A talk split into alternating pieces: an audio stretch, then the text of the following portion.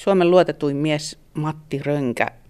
Sulla on vähän tuommoinen tohtori Jekyll, Mr. Hyde-asetelma, että sama mies, monta roolia.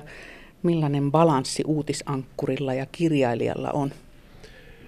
Oikein, oikein hyvä. Mä olen semmoinen kokonaisurakkamies, että kun mä tuolla liikuskelen, niin totta kai mä teen koko ajan havaintoja toimittajana tai mietiskelen jutun aiheita tai, tai yhteiskunnan olemusta ja samalla mä totta kai myös poimin, poimin näkyjä ja hajuja ja makuja, joita voi mahdollisesti käyttää jossain kirjassa. Pakko antaa nyt on sulta kysyä, kun kerran on tilaisuus, että jääkö kulttuuri uutisissa aina kovien juttujen jalkoihin, eli tällaisten kovien aiheiden jalkoihin?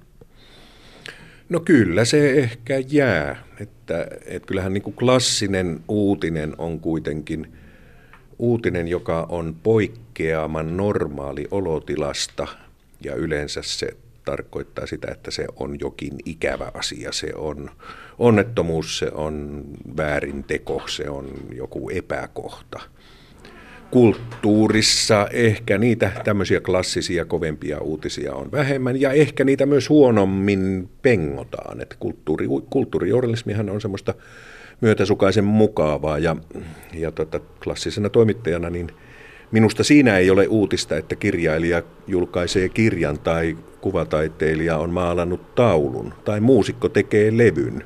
Minusta siinä ei ole juurikaan uutista. Itse kulttuurikäsitteenähän on aika oikeastaan hankala. Mitä sulle tulee kulttuurista ensimmäisenä mieleen? No mulle, koska olen maalta kotoisin, niin sehän on kultivaare. En ole latinisti, mutta että siis viljely, viljelyhän se noin niin kuin sanaa taustaltaan on tai, tai siitä lähtöisin. Ja kyllähän se ikään kuin ihmisen hengen viljelyä ja ihmisen niin kuin kasvatusta ne on kulttuurisia tuotteita, mutta mä olen, mä olen niin sirokka ja natura, eli holja mieleltäni, että, että kyllähän mä sisällytän urhe, urheilun esimerkiksi kulttuuriin. Eli tämmöiset niin ihmisen luomat asiat, pelit, leikit ja, ja, ja sitten jopa taide. Hmm. No puhutaan sitä ruumiin kulttuurista, että sinne mielessä urheilu on tietysti itse oikeutettuna mukana. Me ehkä nyt vähän sitä urheilupuolta kuitenkin rajataan tästä pois ja pysytään siinä hieman perinteisemmässä kulttuurikäsityksessä. Ähm, minkälainen sä oot kulttuurin kuluttajana? Kuluuko sitä valtavasti vai, vai onko se niin vain tiettyjen ja valittujen hetkien aika? No kyllähän mä olen koko ajan ikään kuin kulttuurin ympäröimä, että, että radiota kuuntelen koko ajan. No olen Radio Suomen ongelmakäyttäjä ja mulle suurimpia nautintoja on tietysti tämmöiset niin kuin illan tai sunnuntai aamun ja päivän, päivän ikään kuin toimitetut musiikkiohjelmat. Mä en ole Spotify, Spotify-ihminen, eli mä haluan, haluan tota, yllättyä. Mä haluan, että joku, joku soittaa minulle sellaista musiikkia, jota mä en itse hoksaisi kysyä ja odottaa. Ja vielä jos siitä kerrotaan mulle taustoja ja jotakin kiinnostavaa sen ympäriltä, niin mikä sen parempaa. No sit mä, mä katson elokuvia tosi paljon, mä katson TV-sarjoja tosi paljon, luen, käyn silloin tällöin klassisen musiikin konsertteissa. Rockfestareilla mä en ole oikeastaan ollut koskaan, vaikka olen ihan kevyen musiikin kasvatti, mutta totta, se, se on vaan niin tämmöisen sosioekonomisen sukupolvin äh, asetelman takia ollut, ollut vähän vieraampi asia, mutta totta se, siis semmoinen laaja-alainen mm, kulttuurin ympäröimä ihminen olen koko ajan, että, että tanssia käyn katsomassa ehkä vähemmän, mutta, mutta sitten mä olen taas tämmöinen niin velvollisuuden tuntoinen tiedonhaalija, että kyllä mä luen – luen niin kuin yhden tai kaksi sanomalehteä päivittäin alusta loppuun saakka ja luen ne atonaalisen musiikin konserttiarviot ja, ja, ja, ja tuota, tanssi, tanssikritiikit ihan vaan jotenkin sillä mielellä, että kyllä ihmisen pitää tietää. Mm, sä oot utelias ihminen, se on aina hyvä piirre ihmisessä, mm. että jaksaa olla kiinnostunut asioista, jotka ei niin kosketa itseäänkään. Tuota, Matti Rönkä, Mikäs näistä lajeista nyt olisi lähinnä sun sydäntä? Mähän tietysti heti kuvittelen, että se on se kirjallisuus, koska itse kirjoitat, mutta... Mm. No kyllä, se, kyllä ne on tarinat.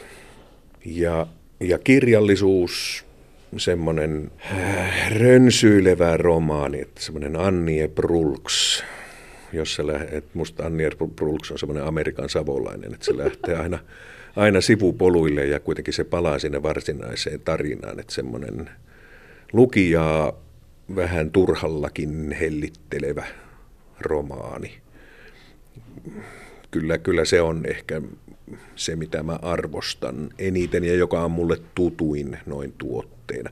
Mutta kun mä on, kun en pidä itseäni taiteilijana, niin, niin tuota, mä olen sellainen niin kuin heittäytyvä kulttuurin kuluttaja, että, että se romaani mut vie mennessään, jos vie. Ja sitten kyllä mä katson ikään kuin Hollywood-elokuvia, katson myös venäläisiä elokuvia, jotain neuvostoajan elokuvia, jotain eurooppalaisia, mutta, mutta niissä myös ikään kuin se, että, että se semmoinen tarinan aaltoon niin kuin mukaan kellumaan lähteminen tässä sen, sen mukana virran, virran vie, vietävänä oleminen. Ja, ja tuota, nerokkainta kirjoittamista mun mielestäni tällä tätä nykyään jo viime vuodet on ollut kyllä TV-sarjojen käsikirjoittaminen, että nehän on ihan käsittämättömiä. Ja huomaan sen, että, että oma lukemiseni on vähentynyt, koska nuo suoratoistopalvelut tarjoavat koko ajan erinomasta, erinomasta katsottavaa. Ja sitten yksi erittäin suuri nautinto, vaikka nyt kielletään, kiel, kielisit tässä tai supistit tätä katselukulmaan jo Englannin liigan jalkapalloottelu, että kyllä Liverpool, never walk alone, niin se on kulttuurinen kokemus. Ehkä siitäkin sen tarinan voi löytää, mutta siis tuosta mä tiivistin sen ajatuksen, että, se, että kunhan on tarina, se on sama, että miten se on puettu tai minkälaiseen pakettiin se on kääritty, mutta että se Joo. tarina on tärkeä. Ja kyllä, no, no musta tämä esimerkiksi nyt tämä Liverpool on aivan loistava ikään kuin tarina. Se on, se on kahti, kahtia jakautunut tai köyhä kaupunki, jossa on hemmetin paljon irlantilaisia. Siinä on koko sen meren maasta muuton mm, niin kuin historia. Siinä, siinä Liverpoolin, FC Liverpoolin historiassa on oma erittäin vankka niin kuin työväenluokkalaisuus ja, ja, ja siihen liittyy niin kuin tragedioita, katsomoa, väkivaltaa, yhteenottoa poliisien kanssa. Siinä kaupungissa on Beatles koko ajan läsnä. Se on ja siis äh, aina ennen ottelua kannattajat laulaa Cherry and the Pacemakersin You Never Walk Alone, joka on ihan mah, niin kuin mahdoton kannatuslaulu, siis hirmu hankalaa, laahaava melodia ja niin edespäin. Ja silti, silti tuota, kun 50 000 ihmistä Anfield Roadilla sen laulaa, niin se, se, kyllä sinä sydän ottaa muutama harha, harhalyönnin. No tähän väliin on nyt sit oikeastaan pakko, kun tuon johdannon vedit, niin kysyä se, että mitäs musiikkia haluaisit tähän väliin kuulla?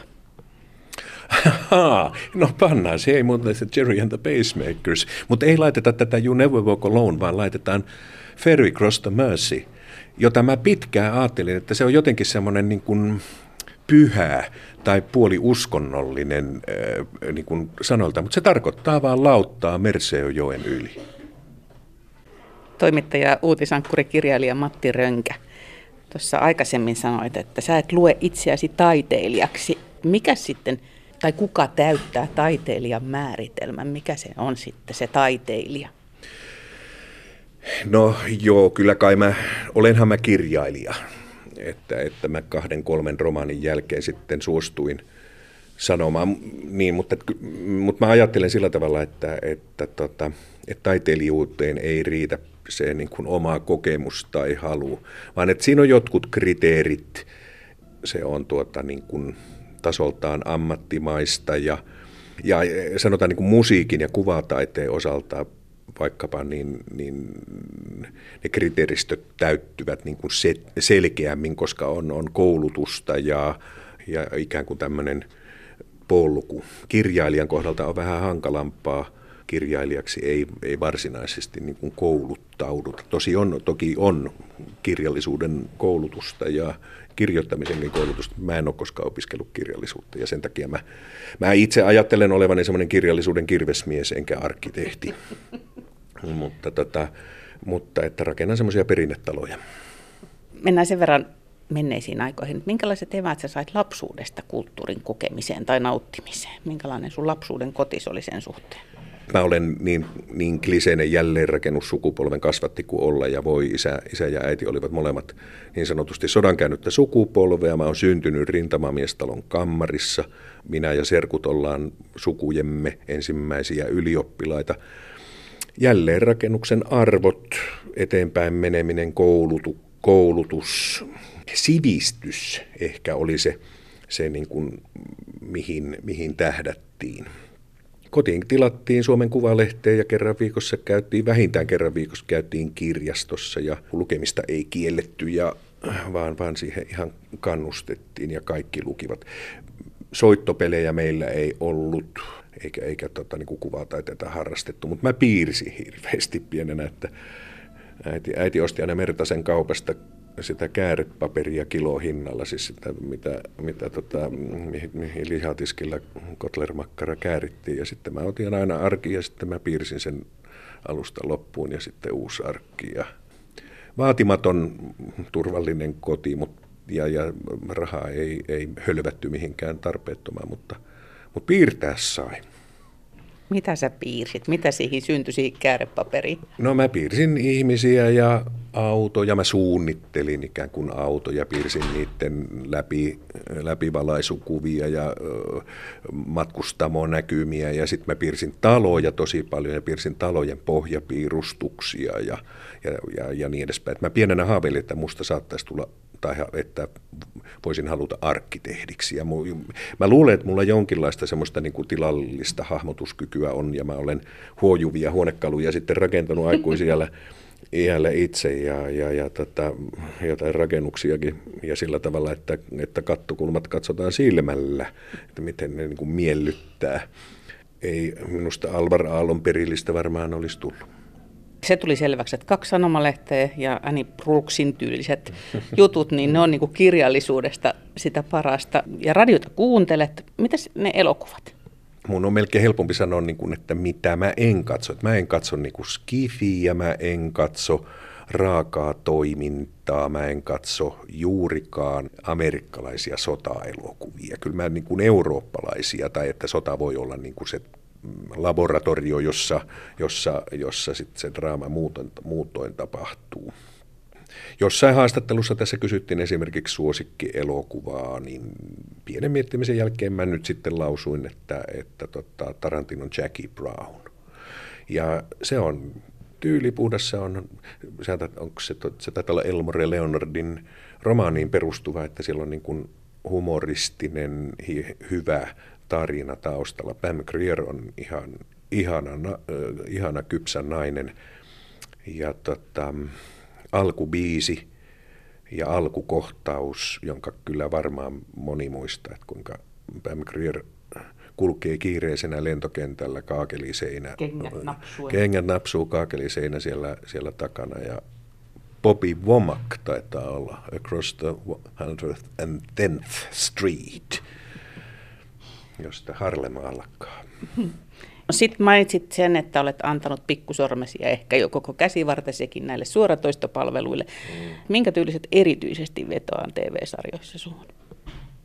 No tota, tämä alkoi jo silloin, että mä oon niin kuin, mm, siis monta kertaa sanonut sen, että, että nerokkainta käsikirjoittamista tai nerokkainta kirjoittamista on TV-sarjojen käsikirjoittaminen. Ja kyllä mulle tota, niin kuin Sopranos jo ennen suoratoistoja niin oli, oli niin kuin jotakin ihan äh, mykistävää, että kuinka näin nerokasta voi olla. Ja, ja, ja tota, että rikossarja, jossa monta jaksoa voi mennä niin, että, että siinä vaan pohditaan lasten kasvatusta ja, ja, ja tota, lojaliteettia bisneksessä tai firmassa ja työpaikan ihmissuhteita ja muuta. Että, että sehän oli, sehän oli niin kuin jotakin huikeeta tai että voidaan kirjoittaa semmoisia hahmoja, jotka on – on, on tuota, mieleltään sairaita tai tekevät sairaita tekoja ja silti ne on äärettömän sympaattisia. Olisi jännä ikään kuin vertailen varmaankin niin kuin miettiä tai katsoa, että, että millä tavalla Sopranos kenties kirjoitettaisiin tänä päivänä, koska so, nämä suoratoistopalvelut nyt nojaa siihen, että, tai hyödyntävät sitä, että niitä voidaan katsoa niin kuin peräjälkeen ja ahmia ja niitä, niitä rakennetaan vähän toisella tavalla ja niitä rakennetaan niin kuin, mm, helvetin monimutkaisiksi. Että se mua vähän, vähän tota, ärsyttääkin välillä, että, että se kuitenkin se, ikään kuin se semmoinen perinteinen TV-sarjan kaava, jossa sen piti kestää ikään kuin odottelua viikon verran seuraavaan jaksoon, niin se tuotti ehkä, ehkä jotenkin semmoista ryhdikkäämpää rakennetta. Matti Rönkä, mm, onko kulttuurissa jotain semmoista, mikä ärsyttää sinua? No kyllä se semmoinen tuota, olemattoman hypetys tietysti. Ja joihinkin taiteenlajeihin liittyy mm, kummallista itsennostatusta, joka, joka sitten näyttäytyy vaikkapa epäsuhdassa olevana niin kuin rahana. Et, et kyllä opera, klassinen musiikki on, on, on tämmöisiä esimerkkejä täynnään, rock-maailma on tämmöisiä esimerkkejä täynnään, että, että enemmän mä arvostan sitä kohtuullisen kirvesmiehen tuntipalkkaa kuin, kuin suurten areenojen diivoja.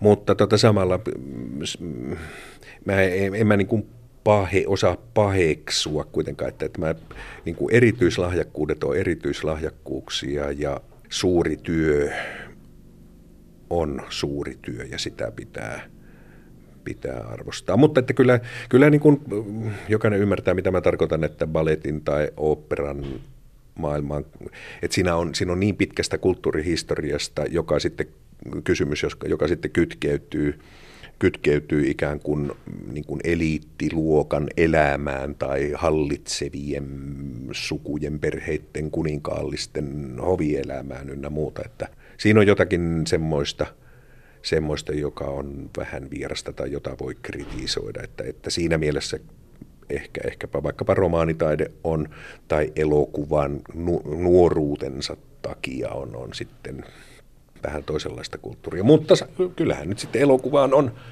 elokuvaan ja TV-tekemiseen ja tämmöisen, niin, niin kyllähän, kyllähän niin kuin sinne tämmöisiä julmia ja sairaita arvoasetelmia on syntynyt ja valta-asetelmia vaikkapa niin kuin sukupuolten ja sukupolvien osalta.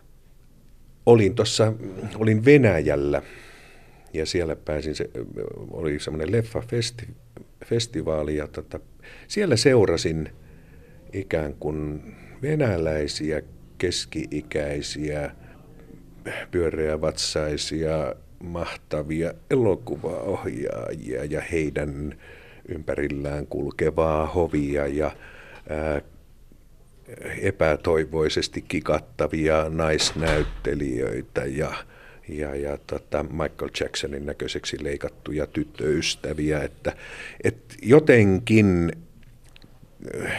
se, se häkellytti mua, että, että tota, kuinka sen erotti ja näki, että su, suomalainen kulttuuri, vaikka, vaikka siinäkin on niin kuin näissä bisneksissä on, on, kun siinä puhutaan kuitenkin niin seksöpiilistä niin paljon ja niin edespäin, sukupuoliroolit on, on toista kuin arkielämässä ja, ja niin edespäin, mutta se ero oli niin kuin musta häkellyttävä. Lopuksi kysymys, jossa täytyy unohtaa uutismiehen realismia ottaa mukaan ehkä sitä kirjailijan mielikuvituksen lentoa. Kenet kulttuurin tekijän haluaisit tavata Matti Rönkä? Ah, ah, ah.